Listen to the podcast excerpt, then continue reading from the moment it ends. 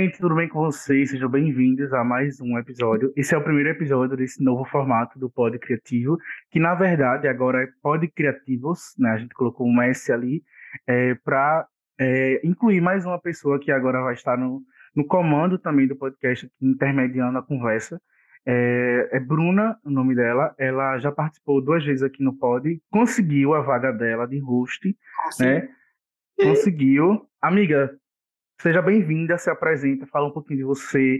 Pode contar sua história aí, como foi que você chegou no Pod, e aí você conseguiu a vaga, e agora está com a farda da empresa, vestindo a roupa da empresa agora. Eu estou, é, fui contratada, gente. Olá, pessoas, tudo bem? Meu nome é Bruna, eu sou designer há seis anos. Já fui convidada do Vitor aí duas vezes na antiga temporada, né? E agora a gente voltou com um novo formato. Inclusive, tem uma live lá no Instagram do Pod Criativos. Se você não viu, a gente conta um pouco sobre é, como é que foi a ideia, né? Uh, como que surgiu, para quem que a gente quer falar agora, esse novo formato, a identidade visual, enfim, tá tudo lá na live no Instagram, arroba podcriativos. Só que hoje a gente vai falar sobre um assunto em específico, não é mesmo, Vitor? O assunto de hoje é designer sobrinho. Será que você ainda é um designer sobrinho?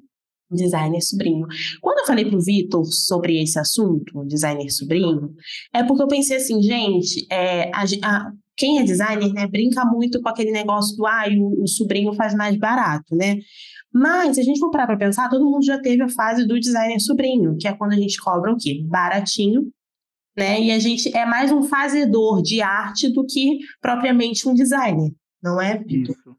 Isso. É, quando a gente é, é faz por uma demanda, né? O cliente paga e quer que você faça assim e assado, e a gente faz exatamente seguindo o que o cliente quer, a gente não dá a nossa opinião profissional, porque a gente ainda não tem, né? A gente tá ali é. meio que só um fazedor, realmente, né? É, a gente acaba sendo um fazedor. E por ser um fazedor, a gente acaba fazendo qualquer coisa, muitas vezes fazendo mal feito, fazendo de qualquer jeito.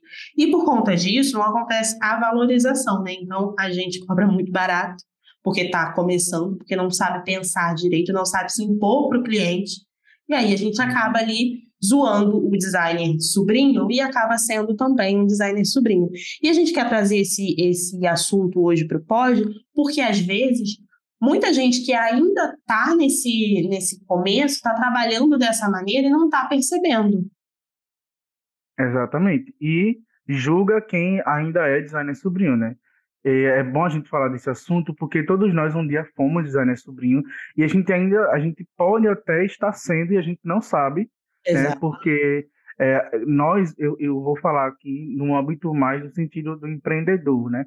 Uhum. Muitas vezes a gente não tem muita noção de preço, de quanto que vale o nosso trabalho, e acho que é, é, é, o maior dilema de todo ser humano que tem um trabalho próprio, assim, que trabalha para si mesmo, acho que é o maior dilema é, de fato, você valorizar e você entender que o seu trabalho vale é, o que você quer cobrar, né? Só Sim. que a gente, às vezes, demora para entender isso. Sim, é um processo. O que eu costumo dizer é que, assim, quando a gente começa a empreender, se você é um designer, tá? E hoje você está trabalhando dentro de uma agência, dentro de uma empresa, você é um designer. E você vai receber uma demanda, você vai ter um pagamento, e é isso. É isso.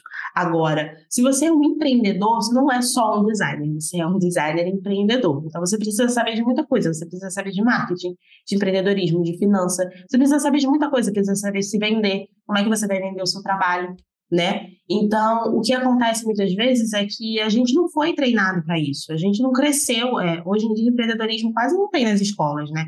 Então, a gente acaba aprendendo essas coisas errando mesmo na raça, né? E cobrando errado, dando de cara com muito cliente que às vezes é mal educado, infelizmente, ou querendo que a gente cobre pouco e trabalhando muito. Então, é, essa questão da, da valorização, da nossa própria valorização, né, é dessa percepção de valor do nosso trabalho, às vezes é, falta na gente, né? E faltou em mim, faltou no Vitor, faltou em muita gente que vai escutar esse episódio hoje, é, e hoje já consegue cobrar valores mais altos e entregar também, né? Porque, assim, não adianta só você cobrar alto, você tem que entregar a altura daquilo que você está cobrando, né? Isso. É... A experiência do cliente, todo o processo. Não é só o valor alto em si, né? É uma coisa que eu, eu vejo que. E, e não é errado, tá, gente? É, A gente vê pessoas falando sobre cobrar alto, porque tem que cobrar alto mesmo, nosso serviço vale a pena e dura bastante. Muito. Mas é, não é só o cobrar alto, a gente tem que também entregar com prazo, a gente tem que entregar além do que o cliente espera. Se você vai fazer uma identidade visual, entrega algo a mais que você sabe ali que pode entregar, talvez um, sei lá, uma, uma arte para cartão de visita, né, um, sei lá, uns cinco posts para rede social, todos dizendo assim, é, supondo, mas dentro da sua realidade você vai saber o que, que você pode é, colocar para o cliente como uma mais ali, né? Porque ele vai sair satisfeito, ele vai, poxa, eu paguei por isso e recebi a mais. Isso é, se chama Uber Delivery. Eu acredito que todo o processo, né, amigo? Porque quando a gente começa, a gente, como a gente já falou antes, a gente não tem muita noção das coisas, né? Então a gente vai fazendo e vai aprendendo, né? Se a gente não tem esse direcionamento desde o início, por exemplo, eu não tive. E eu acho que o Victor também, também não. não. Né? Então, é, a gente vai meio que fazendo ali conforme a demanda vai aparecendo e dando um jeito e tudo mais. Mas depois, quando você começa a se especializar, você, você precisa começar a, arrumar os seus processos de maneira que isso faça parecer que a sua empresa é uma empresa profissional. Até para que você consiga ter essa percepção de valor, esse olhar diferente do cliente que está chegando até você. Então, essa questão do over delivery, né, de entregar mais do que esperado, de, de realmente estar tá mais ali perto do cliente, fazer um briefing de uma maneira diferenciada, né, é, fazer uma reunião, alguma coisa do tipo, isso é uma coisa que vai profissionalizando o nosso trabalho. Então, é, não fica aquela coisa assim, tipo, ai, preenche qualquer coisa, me fala aí qualquer coisa, ou então eu faço qualquer coisa. Já aconteceu muito, amigo, de cliente falar assim, ah, eu confio em você, eu quero alguma coisa bonita. e aí eu... Já aconteceu muito. É, entendeu? Então, assim, é, isso não é um ser um design, entende? Isso é, é, é o início ali, mas um designer profissional vai muito além disso. Tem todo um estudo, toda uma técnica, todo um processo para poder você vender realmente é, o seu trabalho de uma maneira profissional. Então, talvez hoje você esteja ainda no início e você as coisas ainda estejam bagunçadas na sua empresa, né? E isso é normal. O que você não pode é ficar dessa maneira por muito tempo e não procurar se profissionalizar, entender como é que acontecem os processos internos de uma empresa, é, ir atrás realmente, seguir alguma galera boa aí de design, perguntar, gente, pergunta no direct, perguntar não ofende não. Isso, exatamente. É procurar ajuda, né, é, nesse sentido profissional. E também porque é bom você crescer, é bom você se profissionalizar, se tornar um bom profissional, não só, porque nem tudo é só o, o, o cobrar alto, né? Existe todo um, um trajeto até você cobrar alto, até você ter é, clientes que paguem aquilo que você está é, passando, né? Existe todo um processo que toda empresa tem que ter.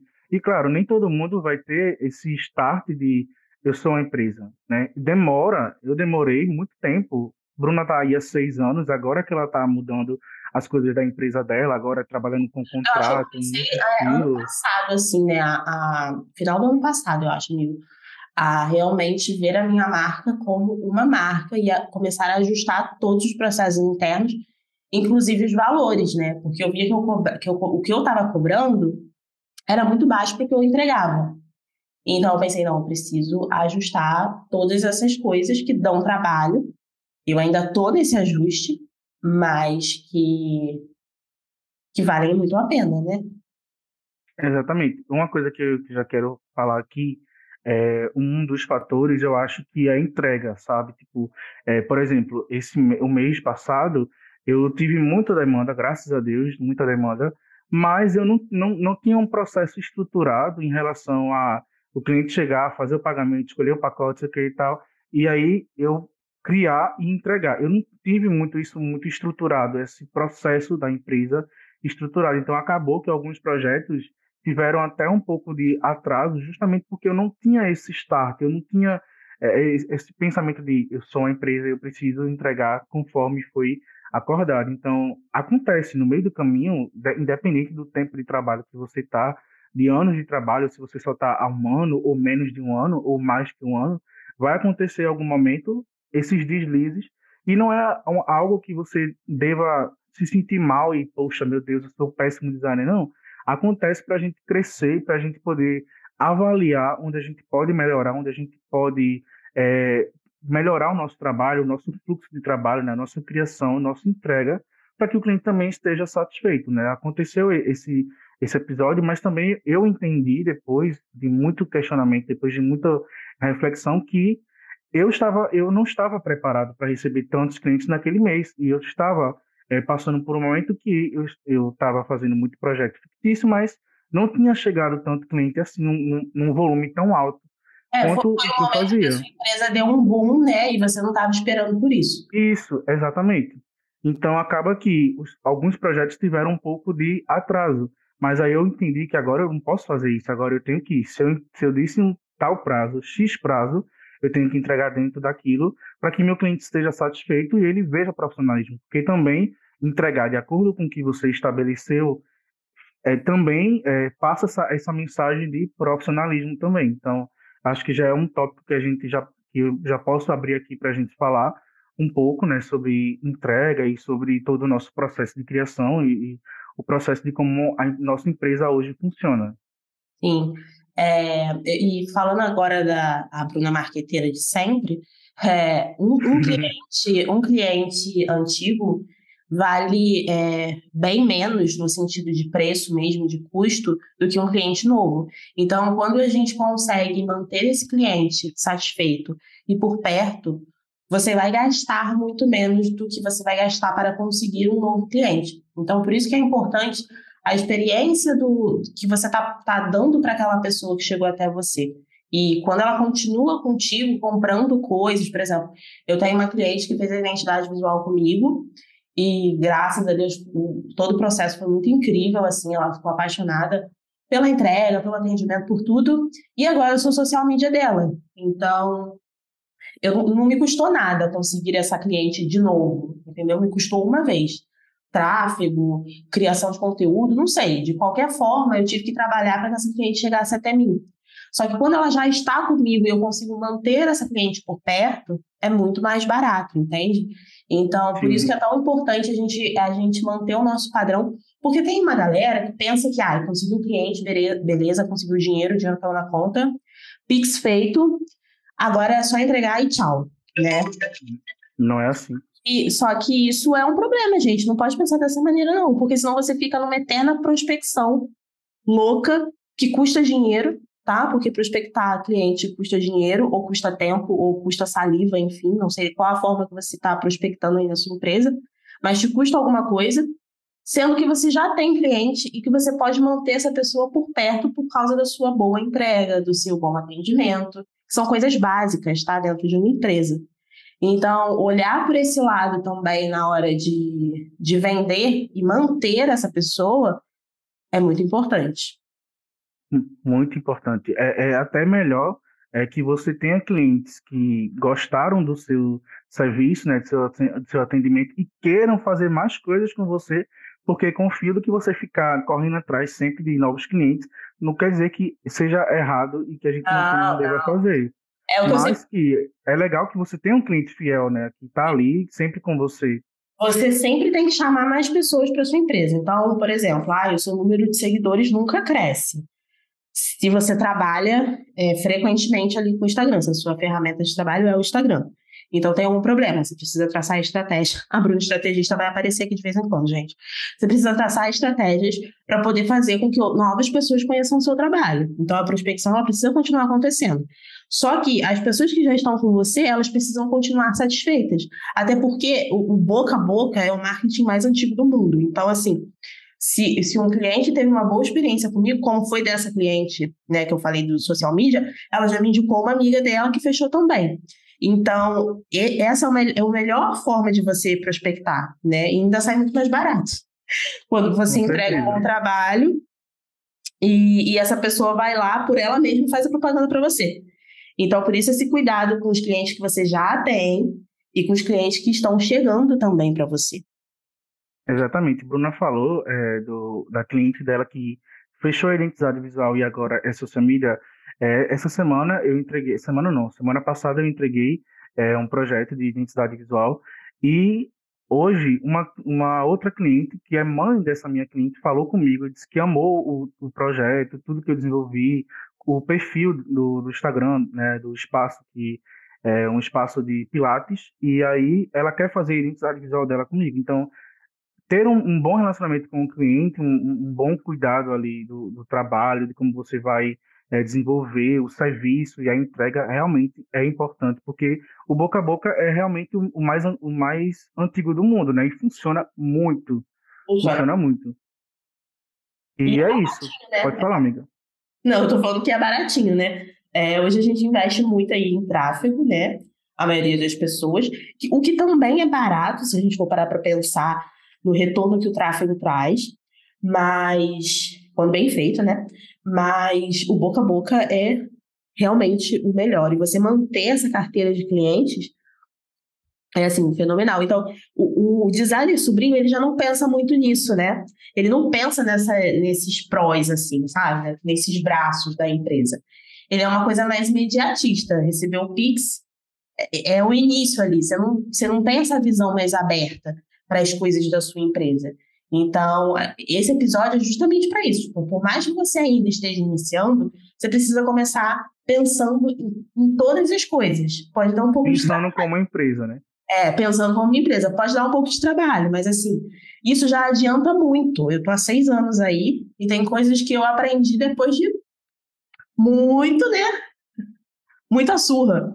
Então, é, é escutar coisas assim de quem já está há mais tempo é muito válido. E aqui a gente está entregando muito, aqui a gente está entregando aulas assim de maneira gratuita, né?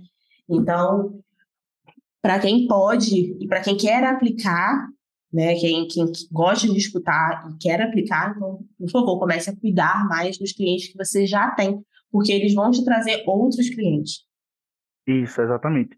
E uma coisa que, que acho que é importante falar sobre o designer sobrinho é que se trata do início, né? Então a gente é muito imediatista, a gente é, trabalha é, só fazendo coisas que referem ao, ao visual, ao Sim. que é bonito, né? Tudo bem, é o nosso trabalho, mas a gente tem que começar a pensar como um empresário, como empreendedor, como qual é a linguagem do, do, empresário, né? Como que eu posso solucionar o problema daquela empresa, daquele cliente?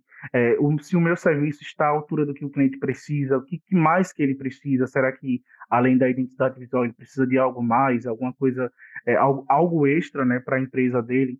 Então isso acontece que o, o designer sobrinho muitas vezes está só focado é, no fazer, no aprender, na técnica, no Photoshop, de Illustrator, de saber fazer um logo, de saber fazer uma manipulação de imagem. Eu acho que.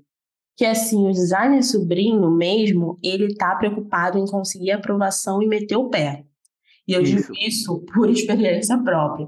Porque no meu início, quando eu recebi uma. Eu cobrava pouco, né? Então eu recebia muita, muita demanda. E nessa muita demanda, vinha muitos tipos de cliente. Então, a maioria dos clientes, tem até um post lá no meu Instagram, a maioria dos clientes não me valorizava, né? Me via como uma fazedora ali de artes e não como uma designer de marcas.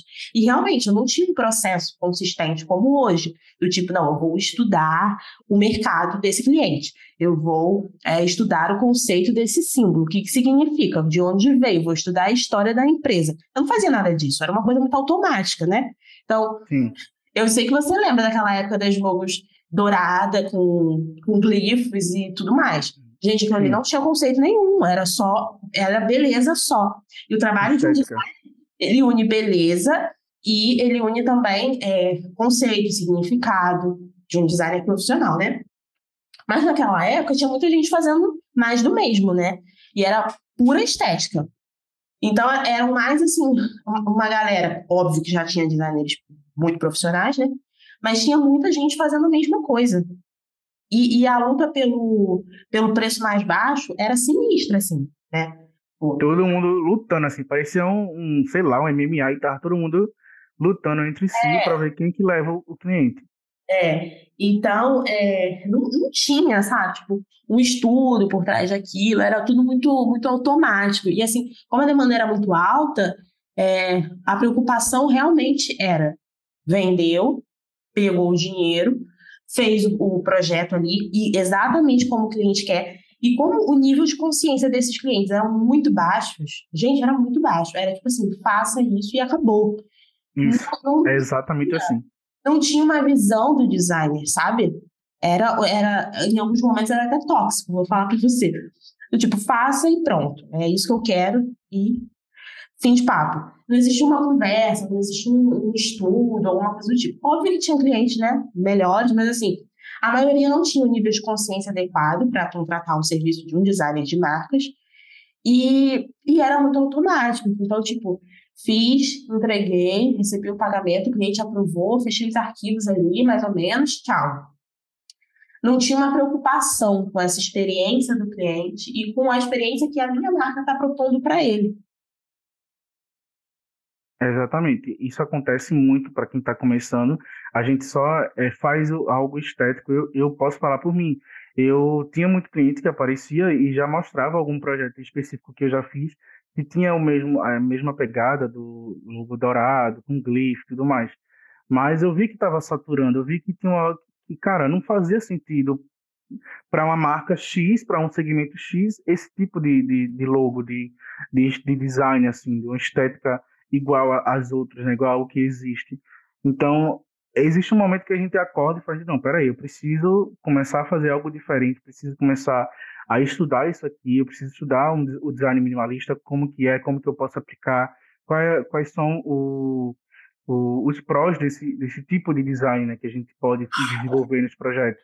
Então, acontece que muitas vezes o, o, o estilo né, de, do, do dourado, rose gold e tal, isso está muito ligado a gente que é iniciante, né, o designer sobrinho, porque muitas vezes o cliente só quer aquilo e pronto, e, e, não, e como você falou, não tem é, um, um, nível de consciência alto sobre design. E eu até vou dar uma adendo aqui, que muitas vezes o empreendedor, isso que eu, o empreendedor que eu falo, sem ser da área de design, muitas vezes não tem um estudo sobre isso, muitas vezes não pesquisa, não entende de design. E não estou dizendo que eles, eles são obrigatórios entender.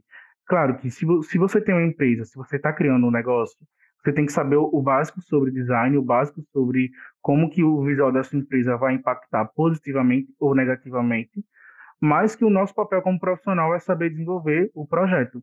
Mas, querendo ou não, o cliente também tem que ter esse nível de consciência, senão ele só vai querer algo que está dando certo, entre aspas, né? Que é o que todo mundo já compra, o que todo mundo já gosta de fazer, que gosta de ver, na verdade. E não é assim, porque cada empresa tem, tem o seu segmento, tem o seu público, me, uma empresa de, de, futebol não pode fazer um, um, logo que tenha glifo e dourado e fundo rosa. Não, não, existe, não tem conexão, não, não vai transmitir a mensagem correta do, do que ela quer passar, né, da seriedade, da, da modernidade, do sofisticado. Então, existe um, um, um, momento em que a gente entende que o design ele vem para solucionar problema e não para ser mais um problema para o cliente. Só que eu acho que isso, para quem é designer iniciante, para quem, quem é designer sobrinho, muitas vezes a pessoa não sabe muito bem como que, faz, né? Como que desenvolve isso, como que muda isso. Eu acho que é legal a gente tocar nesse ponto e começar a falar sobre esse lado visual também que está muito ligado é, a quem está começando a só focar nisso, né? Só focar no que está dando certo e no que o cliente gosta. E não é assim. A gente tem que ter toda uma metodologia para saber o que funciona para cada empresa e o que não funciona. Mas, é, gente, eu dei umas tossidas aqui, é porque eu tô gripada, tá? Perdoa essa host, por favor. Mas, o que eu ia falar? É, isso vai muito do nosso posicionamento como profissional, né? Então, eu percebi que a Bruna, antigamente, que estava começando, ela era muito. É assim, como é que eu posso dizer? Ela era muito medrosa, ela era muito insegura. Então, sabe aquela frase do cliente sempre está em razão? E não, Sim. não é assim. O cliente nem sempre. Não é assim. Não, não quer dizer que você vai ser um, um escroto com o cliente, não, pelo amor de Deus, nada disso. Mas, assim, você precisa ter esse olhar para a sua marca e para você mesmo como profissional, se valorizando, para que você tenha um posicionamento para o teu cliente te valorizar também. Porque se você não coloca esse. As pessoas vão né, até onde. Se você não coloca limite, as pessoas colocam limite em você. Então, Isso. o limite delas é diferente do teu. Então, é, é, você precisa ter essa percepção sobre você mesmo, sobre, confi ah, sobre a confiança no seu trabalho, para que você consiga transmitir isso para o seu cliente e para que aí sim você consiga aplicar as suas metodologias, aplicar, colocar o valor que você acha que o seu trabalho vale então, é, é muito também uma, uma percepção de você mesmo. A primeira coisa que você trabalha dentro da sua empresa é você. Não é o cliente. Então tem gente que reclama muito, ah, o cliente, o cliente, o cliente, mas calma. Os clientes que você está tendo hoje são reflexos do que você é, do profissional que você está sendo agora. Então, como é que você está se comportando com esse cliente? Quando o cliente te pede um desconto, você dá logo de cara ou você tenta conversar com ele, explicar sobre o seu trabalho, a sua metodologia. Quando você. Eu já vi que tem gente que dá desconto sem o cliente nem pedir. Então, assim. Acontece. É, sabe? Porque a pessoa fica muito desesperada para vender, né? E eu também entendo isso, porque eu já passei por essa fase também do desespero para vender. É, também. A gente entende que é tudo assim uma, uma construção, né? Aqui no caso a gente está falando de tudo, talvez você esteja em várias em, em fases diferentes de tudo que a gente está falando aqui hoje, mas isso, esse desespero, realmente não leva ninguém a nada. Isso só faz com que a gente atraia mais pessoas com nível de consciência muito baixo sobre o nosso trabalho. Então, é como se a gente fosse fazedor de arte, só isso, né? Então, é replicar gente... algo que já existe, né? Que dá certo. Você lembra, amigo, que antigamente vinha as pessoas falando assim, eu quero a logo igual essa daqui? Não era referência, Sim. não, gente, era igual. Era igual, igual, exatamente, assim, era só o nome diferente. Mas a estética, o fundo, tudo, tudo, tudo era igual. Era a mesma coisa. E aí a gente tentava, eu, eu já conheço o Vitor há muito tempo, né? E aí a gente tentava, tipo, gente, mas não, não existe isso, como é que você vai plagiar um... Eu lembro que teve alguns minhas que foram, tipo, plagiadas, assim, de recortar e colar o negócio, sabe? Porque o cliente queria. E o design também, sem também, né? Sem, sem aquele nível de consciência ali, né? Do tipo, estou fazendo besteira aqui, ia lá, fazia para poder entregar esse livro do cliente. Exato. Eu, eu acho que é o, o medo é, do, da desaprovação e da rejeição, né? De, do cliente não rejeitar. E eu acho que isso também está muito ligado é, à, a forma como o cliente está falando com o designer, né? Acontece muito. Graças a Deus eu nunca tive clientes que foram muito agressivos e muito é, duros comigo, mas eu já ouvi histórias de, de pessoas que tiveram que demitir o cliente, tiveram que encerrar porque o cliente não, não tratava bem. Então acho que isso gera um, um medo de meu Deus, é, isso vai ser reprovado, esse projeto não vai dar certo, a pessoa não vai gostar, vai me xingar e tal. E é, isso pode acontecer. logo né? o que ela tá falando, né? E aí termino logo com isso daqui. É, acontece. Isso. Acontece muito, as pessoas não, não têm uma, um jeito de falar, né? Às vezes, ah, quero assim, pronto e acabou. Se não é assim. A gente tem que estudar, a gente tem que saber o mercado, como que é cada pessoa, é, cada empresa é uma empresa, né? O seu estilo, enfim. Então, é, acontece muito isso do, do designer sentir esse medo justamente porque as pessoas não, às vezes não têm esse tato para falar e para conversar, né? Então, o, o designer ele fica com receio de fazer algo muito diferente, mas com embasamento, com conceito, com estudo, para que o cliente não aprove e xingue e fale qualquer coisa. Né? Isso acontece muito.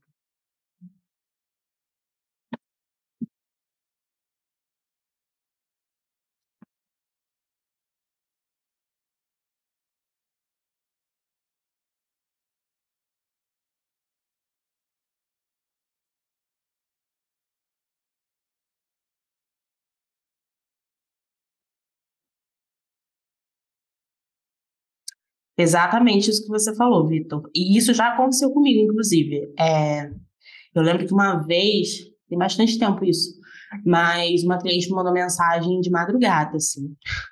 E aí eu não, eu não vi, obviamente, né? É, e aí ela foi super grossa comigo e tudo mais. É, só que eu estava iniciando, né? Então, quando você está iniciando numa coisa e você não tem experiência nenhuma e às vezes você não tem o direcionamento daquilo, você acaba meio que aceitando certo tipo de, de coisa, sabe? É, que hoje em dia, obviamente, uma pessoa com mais estrada não aceitaria jamais, né? Então, isso que você falou é muito verdade. Tem cliente que não, não sabe falar, é, não tem um nível de consciência adequado para contratar um, um, designer, um profissional. E, mas assim, cabe a gente também aprender a colocar limites. A gente vai aprender, tá? Estou deixando isso claro aqui na raça nem que seja na força do ódio, você vai aprender a colocar limite. E isso é muito importante para a sua saúde mental, para que você consiga evoluir no seu trabalho. Você vai, você vai começar a entender que não é esse tipo de cliente com, com quem você quer negociar. Então, é, É isso, acho que assim, acho que muito, é, muita coisa acontece por causa de nós mesmos, por causa da nossa, é, da nossa insegurança, da, do nosso amadorismo, que tudo bem, né? Não tem como você começar já sendo um, um puta profissional, você vai começar ali subindo as escadinhas, mas a gente precisa trabalhar esse tipo de coisa nos vendo como uma marca, né? Fazemos marcas e somos uma marca também. Isso, com certeza. E tá tudo bem você, em algum momento, você ser amador, em algum momento você sentir medo, em algum momento, é, de repente, você não saber lidar com um cliente que agiu de uma forma errada com você. Claro que é, você tem que saber podar o tipo de cliente que você quer atender. Mas que isso no começo não é uma coisa fácil de, ah, eu vou selecionar os clientes que eu quero são os clientes que pagam X e X e que são assim, assim, assim. Não tem como. A gente começa postando os nossos trabalhos no Instagram ou em qualquer outra rede social e a gente espera todo tipo de pessoa que apareça na nossa é. na nossa empresa, né? E vai acontecer isso. E por bastante tempo isso pode acontecer. Pode ser que seja diferente, pode ser que você já comece com é, é, nichando o cliente ideal para você, né? Para sua empresa, pode ser. Isso é raro de acontecer, porque a gente começa sempre atendendo todo tipo de gente todo tipo de segmento. Claro que Mas, você pode, pode falar, amiga. Te, te cortando aqui, amigo. Mas você que está escutando esse podcast, você vai começar com mais consciência, né? Porque a gente já escutou aqui todos os babados. Então, a senhora, o senhor, por favor, é, é, comece. É, é porque, assim, amigo, quanto antes a gente começa a nós mesmos ter esse nível de consciência, menos Melhor. problema a gente pega, né? Então, e ah, vão ter a oportunidade agora, né? Porque estão querendo é. ou não, vem que a gente está falando sobre esses assuntos. Exatamente. Então, assim, é normal que você comece meio, meio bamba aí das pernas, mas o quanto antes você conseguir mudar isso, melhor para você, melhor para o teu processo, é, melhor para tua criação, melhor para tua cabeça, melhor para o teu bolso, porque você vai conseguir cobrar o valor justo pelo que você está entregando. É claro, mais uma vez, né? Você precisa se especializar. Então, você não. Ah, eu quero cobrar mil, quero cobrar dois mil, quero cobrar três mil. Tudo bem, você pode cobrar. Mas o seu trabalho precisa fazer sentido com aquele valor, senão você não vai conseguir vender. Então, por isso, isso que é tão importante você comprar curso de design e fazer. Que é uma coisa que designer tem muito, né? Compra um monte de curso e não faz. Então, assim, tá, você quer seguir nessa carreira? Então, se dedique realmente a isso, compre os cursos que você quer comprar e faça os cursos. Não é fácil, não acontece de um dia para a noite, eu já estou aí há muito tempo, o Vitor também está num tempo bom, assim, já. É, então, se você quer começar cobrando um valor que você acha justo pelo seu trabalho, faça com que o, o, o seu trabalho também seja justo para esse valor, né? Para o cliente olhar para aquilo dali e, e entender que, na verdade, cara, o que ele está comprando de você é até mais, mais barato do que o que você está cobrando, né? Pelo tanto de entrega.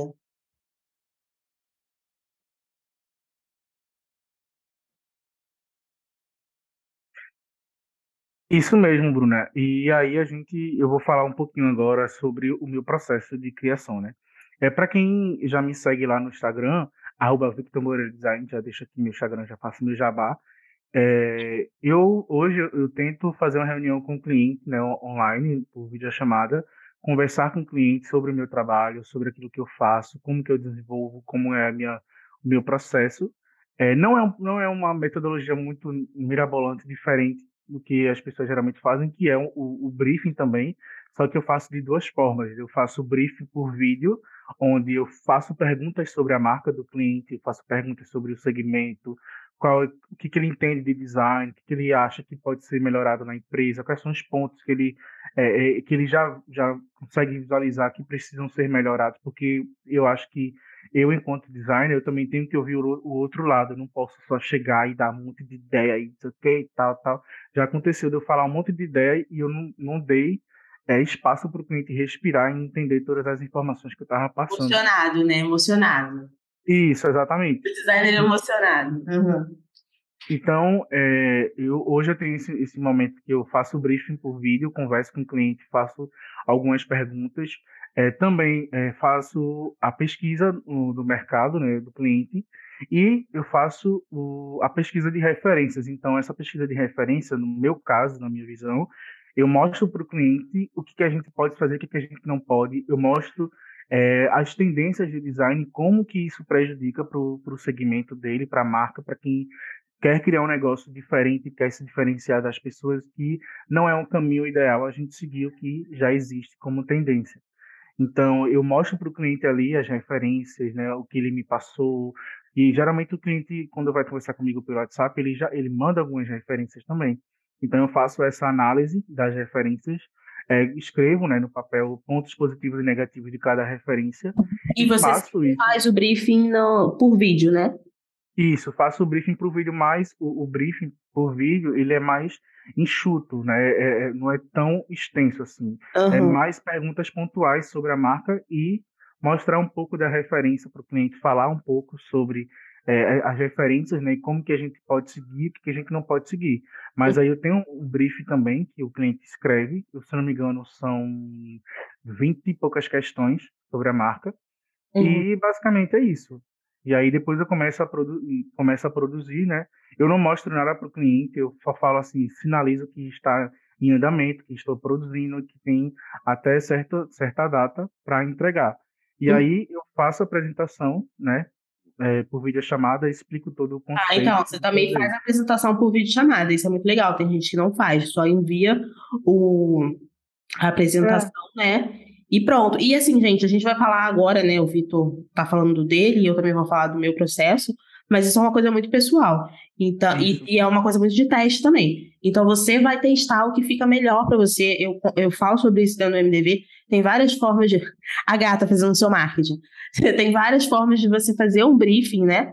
E, e, a forma que mais vai, mais vai dar resultado, ela é muito diferente. Então, o Vitor faz. Uhum o briefing dele de uma maneira e dá resultado para ele, ótimo. Eu faço o mesmo de uma maneira, dá resultado também, ótimo. Então, a, a, as pessoas perguntam, né? Ah, Bruna, qual a melhor forma de fazer briefing? Você tem que testar, né? Todas as Isso. formas, e aí você vai ver qual que você se sente melhor. Isso. E um adendo aqui é que, na minha visão, eu acho que é super importante ter esse lado da comunicação mais direta por videochamada, porque a, você se apresenta para o cliente, o cliente vê você, tudo bem que a gente aparece nos stories ali, mas uma coisa é uma, é uma conversa por vídeo chamada, ele te conhece, conhece mais de você, do seu gosto, como que você pensa em relação a design, em relação a negócios também, como a empresa funciona, e também você escuta o outro lado. Né? Eu, por exemplo, eu já não acho que funciona muito, a não ser que você esteja no, no, no nível de empresa que não é, que não é o, o, foco aqui, o foco é pessoas que estão começando, mas se você está num nível de empresa que você não consegue fazer isso, porque você tem muitas demandas e outros serviços, é uma coisa. Mas eu prezo muito para o cliente me conhecer, conhecer o meu trabalho, o meu processo, e eu apresentar é, para ele tudo que foi desenvolvido, todo o conceito, símbolo, cores, por que, que eu desenvolvi daquele jeito. Mas aí, amigo, deixa eu te falar uma coisa aqui que, assim, por experiência própria, né? É, as pessoas que estão conversando, geralmente, elas colocam, elas têm uma loja aberta. Elas têm um site com uma loja aberta. A, a galera que já, já, né, já tomou uma surrinha da vida gosta de fazer um site mais de portfólio. Porque aí consegue ter esse contato mais direto com o cliente. Então, assim, se você hoje, né, que nem o Vitor falou, se você hoje trabalha com uma alta demanda, eu entendo, porque isso já aconteceu comigo, que fique difícil de você fazer cliente, de você fazer reunião com cada cliente. Então, para isso, você precisa ter um briefing muito bem feito, isso. escrito. Né? Porque se hoje em dia, por exemplo, gente, eu já vendi, sei lá, 20, 30 é, identidades visuais, que não era o meu Deus do céu, que, que projeto estudado, não, não era mesmo, mas eu vendia naquela época lá da designer criativa, e eu não tinha tempo para poder fazer reunião com, com todos esses clientes. Mas o meu briefing naquela época me adiantava alguma coisa. Então, assim, depende muito do, do nível da tua empresa hoje, como é que é o seu modelo de empresa. É, existem duas formas de, fazer, de você fazer o briefing, né? Três, na verdade, né? Você pode fazer um briefing presencial, mas acredito que a maioria das pessoas aqui trabalhem mais com a internet. É, e o Vitor falou sobre o vídeo, eu também concordo. Eu trabalhava muito com, com briefing só escrito, um briefing grandinho, até umas 22 é, perguntas que tem no meu. Só que, conforme também Aí entra uma questão de experiência do cliente. Conforme também você vai aumentando os seus valores, é muito mais interessante que você traga esse cliente para perto de você, para você fazer uma experiência diferenciada com ele. Isso. Então, a tosse de novo, gente. Então, é, é você trazer esse cliente para poder fazer uma videochamada com você, para você apresentar o projeto, como o Vitor estava falando, é muito mais interessante, porque aí ele, ele percebe um valor naquilo dali totalmente diferente de você só enviar um, um formulário e ficar totalmente distante dele, sabe? Isso. E outra coisa, é, é pode ser um, um, fator diferencial se você quer cobrar mais, porque nenhum cliente é, que, que vai pagar mais que é uma pessoa muito fria que manda só o PDF e tu que lute para entender todo o conceito. Não, não é assim. Eu acho que. E, e, e também, por exemplo, essa semana, acho que essa semana passou, é, o marido de uma cliente minha pediu para ver a apresentação porque ele não estava ele quando ele viu só o, os mockups que eu tinha mandado, que ela, a, essa minha cliente ela me pediu os mockups separados. E aí, quando ele viu só o mockup, ele não entendeu toda a ideia e todo o conceito. Mas quando eu mandei a apresentação para ele, para o marido dessa minha cliente, ele super amou e super entendeu tudo que foi criado e todo o conceito, tudo que eu desenvolvi ali. Ele, ele falou que faz sentido. Então, é, um, é uma, outro, uma outra coisa, né? Se você explicar, por exemplo, eu expliquei por áudio também para ele ouvir, entender e entender tudo que foi criado. Então, assim, querendo ou não, é um diferencial que você pode colocar na sua empresa se você visa cobrar mais, né? Porque o cliente vai ver, poxa, ele não vai só me mandar por e-mail, não vai só mandar uma coisa muito é, é, muito fria. Eu vou ver a cara dele falando, explicando, entendendo é porque, assim, o que ele fez. Também passa mais confiança, né, amigo? Então, uma pessoa que vai pagar aí uns 2, 3 mil, 4 mil para você, para fazer uma identidade visual, ela, ela realmente quer mais Senão ela comprava uma identidade visual baratinha, entendeu? Ela está investindo no negócio dela de uma maneira muito correta, inclusive, muito profissional. Então ela quer esse retorno também. Então, se você quer começar a trabalhar com identidades visuais com valor mais né, alto, primeiro, sua entrega precisa estar condizente com tudo ali, e você também precisa ajustar os processos internos para que você consiga atender esse tipo de cliente, né? Não é nada assim absurdo, tá? Não é para botar medo em ninguém. Pelo contrário, por exemplo, eu tinha é, antigamente, né? Eu, eu vim de uma empresa que fazia muitas identidades visuais por mês, com uma loja que a pessoa que eu nem conhecia, né, entrava lá e comprava, e hoje em dia eu trabalho com pré-briefing, que inclusive é uma coisa que eu indico para as minhas alunas hoje, né, que eu tenho alunas de consultoria, que trabalhem com pré-briefing, porque aí você consegue entender como é que é a empresa, você consegue entender o nível de comprometimento daquela, daquele cliente também. Então, assim, você não é obrigado a pegar qualquer tipo de trabalho. Você, você pode pegar muito bem trabalhos que estejam alinhados ali com você, com o que você acredita, com o que você quer trabalhar. É, e, e, eu indico que elas trabalhem com pré-briefing, também indico para vocês, mas depende muito de cada modelo, como eu também falo sempre, né? Então, tem empresas que ganham mais na quantidade uh, e tem empresas que aumentam mais o, o seu valor e atendem menos. Então, por exemplo, hoje eu atendo duas pessoas de identidade visual por mês. Mas antigamente eu cheguei a atender 30. Não condiz com o que eu queria para minha vida. Era muita Sim. loucura, era, era acabava atraindo clientes com nível de consciência muito baixo, como eu falei. Então, eu tive que mudar muita coisa para poder chegar hoje a cobrar duas identidades visuais por mês e ficar contente. Sim. Então. E... Pode falar, amigo.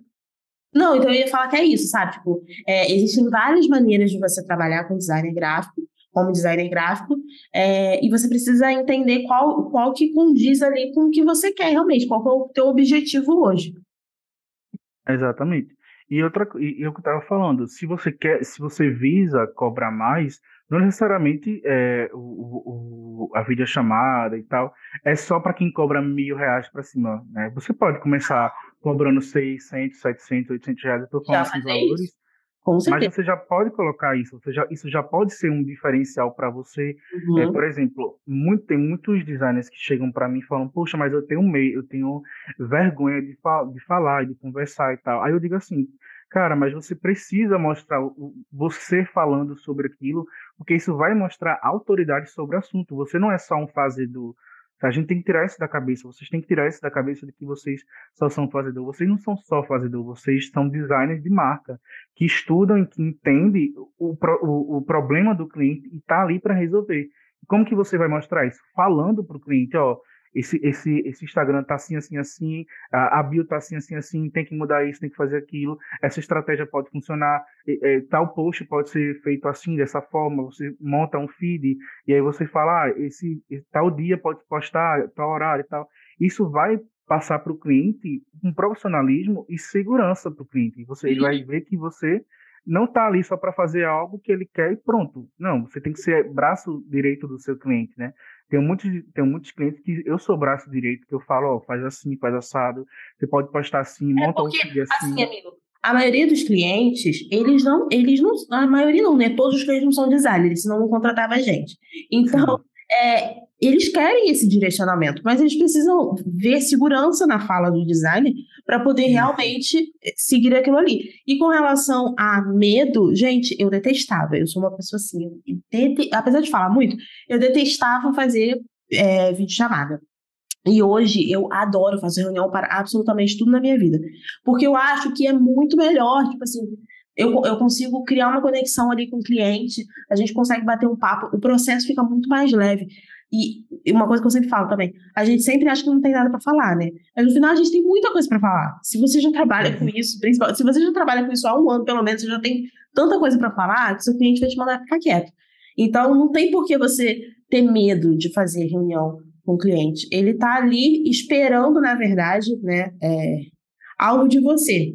Às vezes ele está até mais nervoso do que, que vai acontecer do que você fa falando para ele, sabe? Às vezes o cliente tem mais medo do tipo, ai meu Deus, o que, que ele vai me perguntar do que, a, do que a gente ter medo do cliente. Isso.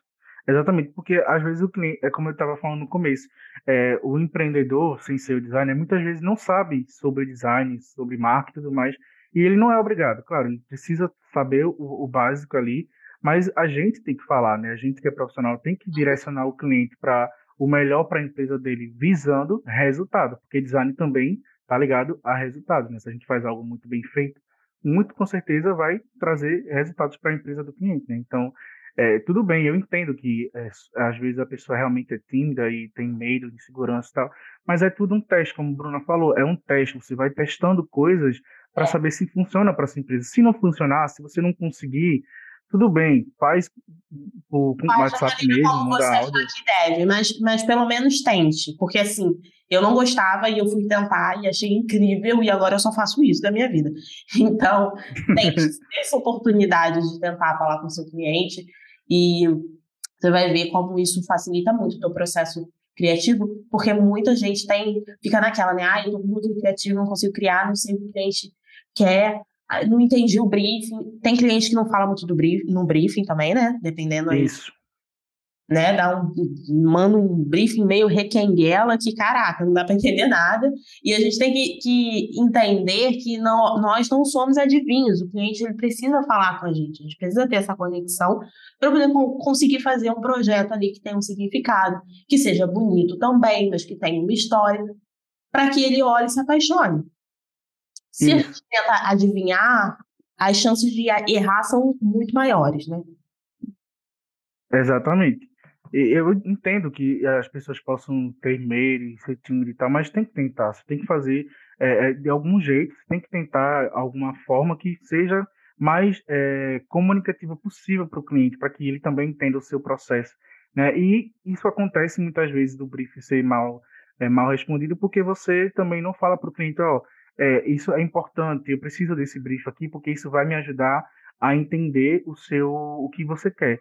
No meu caso, na, na minha, no meu, na minha metodologia, eu não uso muito o briefing escrito. O briefing escrito, para mim, é mais para ter um, uma mais ali, para ter segurança, para eu não ficar falando para o cliente, não ficar perguntando toda hora. Mas a maioria dos meus clientes são muito gentis e sempre falam assim: ó, oh, Vitor, se você precisar de qualquer coisa, a qualquer horário, pode mandar mensagem. Mas, Mas isso o... é nível de consciência do cliente, né, amigo? É uma coisa que você trabalhou. Isso, exato. É, é, é por isso que eu falo, tipo, gente, a gente precisa realmente. Porque, assim, no final, ninguém quer trabalhar com cliente que é mais educado, com cliente que não tá nem aí pro, pro processo ali criativo. Então, a gente precisa começar a trabalhar esse nível de consciência do cliente, começar a trabalhar o nosso posicionamento como designer de marcas, para que a gente consiga atrair esse tipo de cliente que você acabou de falar agora, entendeu? O cliente que está sempre disponível, que, que topa fazer reunião, que preenche o briefing bem.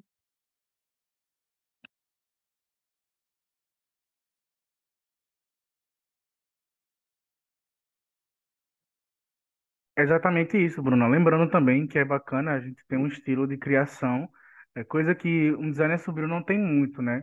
É, muitas vezes é, a pessoa vai criando ali o que dá certo e, e, e o que já viu na internet, e, é, as tendências, né, que a gente já falou, é, logo dourado, com glyph e tudo mais.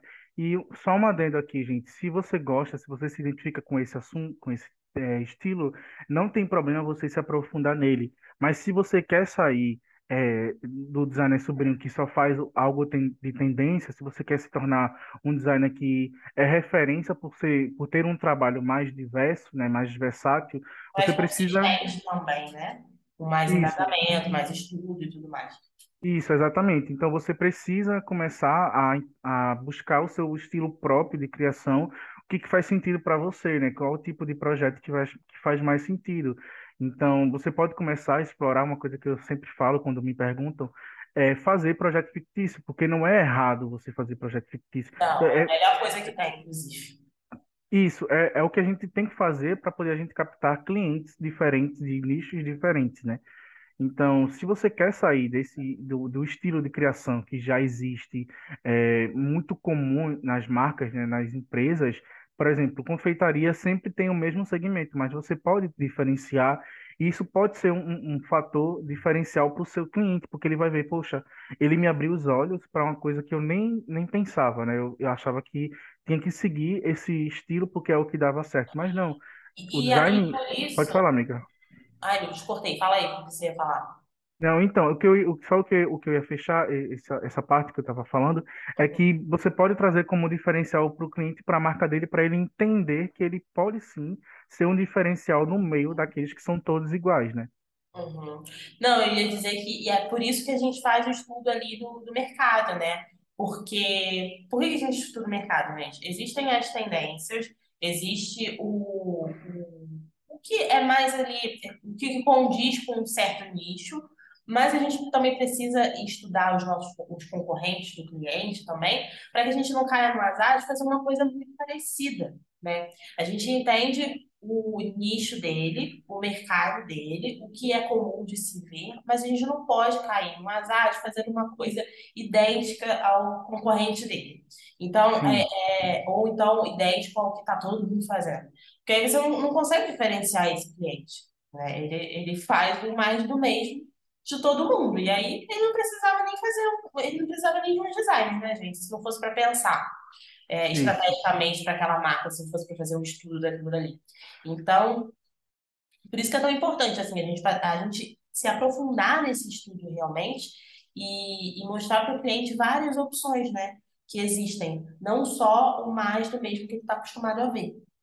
Isso. E quando a Bruna fala de mostrar várias opções, não é várias opções de proposta, ah, tá, gente? Não, não. É, não é proposta, é você mostrar. Lembrem, lembrem que vocês foram pagos para fazer um projeto. Então, você vai ler o briefing, você vai fazer a sua reunião, muito bem feita, por sinal, e aí você vai estudar aquilo dali para poder montar um projeto. Isso também é um assunto que designer supreme faz muito, né, amigo? Muito. Mostra um monte de opção, e aí fica naquilo dali, aí o cliente, o próprio cliente já fica confuso de tanta opção que ele vê. Então, assim, não é o, não é o ideal, tá, galera? Você mostrar um monte de fazer um monte de projeto para o teu cliente, deixando ele confuso, e também tendo várias leituras diferentes do mesmo briefing, né? Eu, pelo menos, não vejo muito sentido nisso.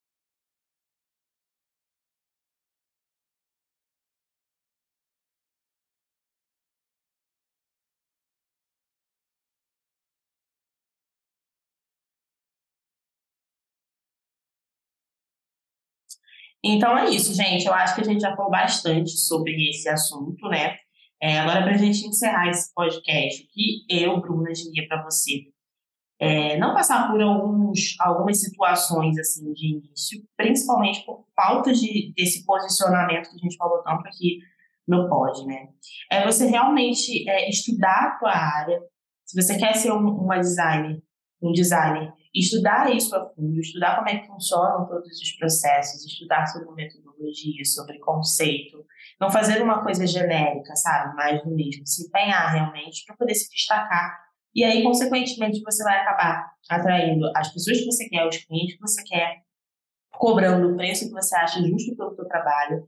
É, o início ele pode ser dessa maneira, mas quanto mais rápido você fizer essa transição, mudar de público, mudar esse posicionamento que talvez você tenha hoje, mais rápido você vai conseguir ter os resultados que você almeja. Isso, exatamente. Tudo que a Bruna falou aí é o que eu falaria também.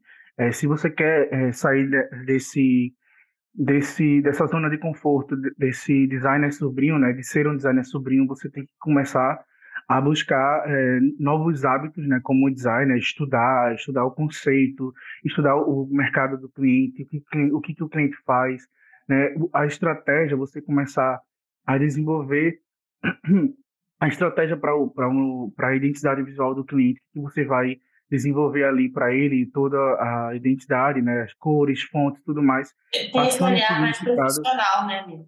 Isso, tem um olhar mais profissional, não só de é, estética, mas de funcionalidade uhum. também, de saber o que funciona para cada nicho, né, para cada ramo. E é isso, gente. É, foi maravilhoso o, o, episódio, a gente falou bastante, a gente trouxe bastante insights para vocês de bastante coisa aqui. A gente falou de design sobrinho, a gente falou de processo, a gente falou de cliente, a gente falou de clientes tóxicos, enfim, a gente deu uma, uma aula aqui, né? É literalmente o, o ouro está no áudio. Então, então, muito obrigado a todo mundo que chegou até o final. Fico muito feliz. Espero que vocês gostem. Espero que vocês gostem desse novo formato é, com a Bruna, né, que também está agregando muito para mim e para o podcast e, consequentemente, para vocês. Sigam a gente nas nossas redes sociais, nos nossos uhum. perfis pessoais, arroba Victor Moreira Design. E o teu, amiga? Fala o teu. E arroba Vitor, e arroba Bruna, Bruna Ribeiro Design. E no, no, no Instagram do Pod, né? Arroba Pod Criativos. Isso. A gente vai estar em todas as plataformas digitais, Spotify, Amazon, é, Tidal, Deezer, no YouTube também, a gente vai estar em várias plataformas. E uma vez por mês a gente vai tentar gravar para o YouTube, né, amigo? Então, vocês vão poder ver a nossa carinha conversando sobre isso. Isso, exatamente. Uma e experiência é isso, diferenciada. Mas por participarem, né, por ouvirem, por é, disponibilizar o tempo de vocês para ouvir é, esse episódio. E é isso, até a próxima. Até a próxima, gente. Beijos.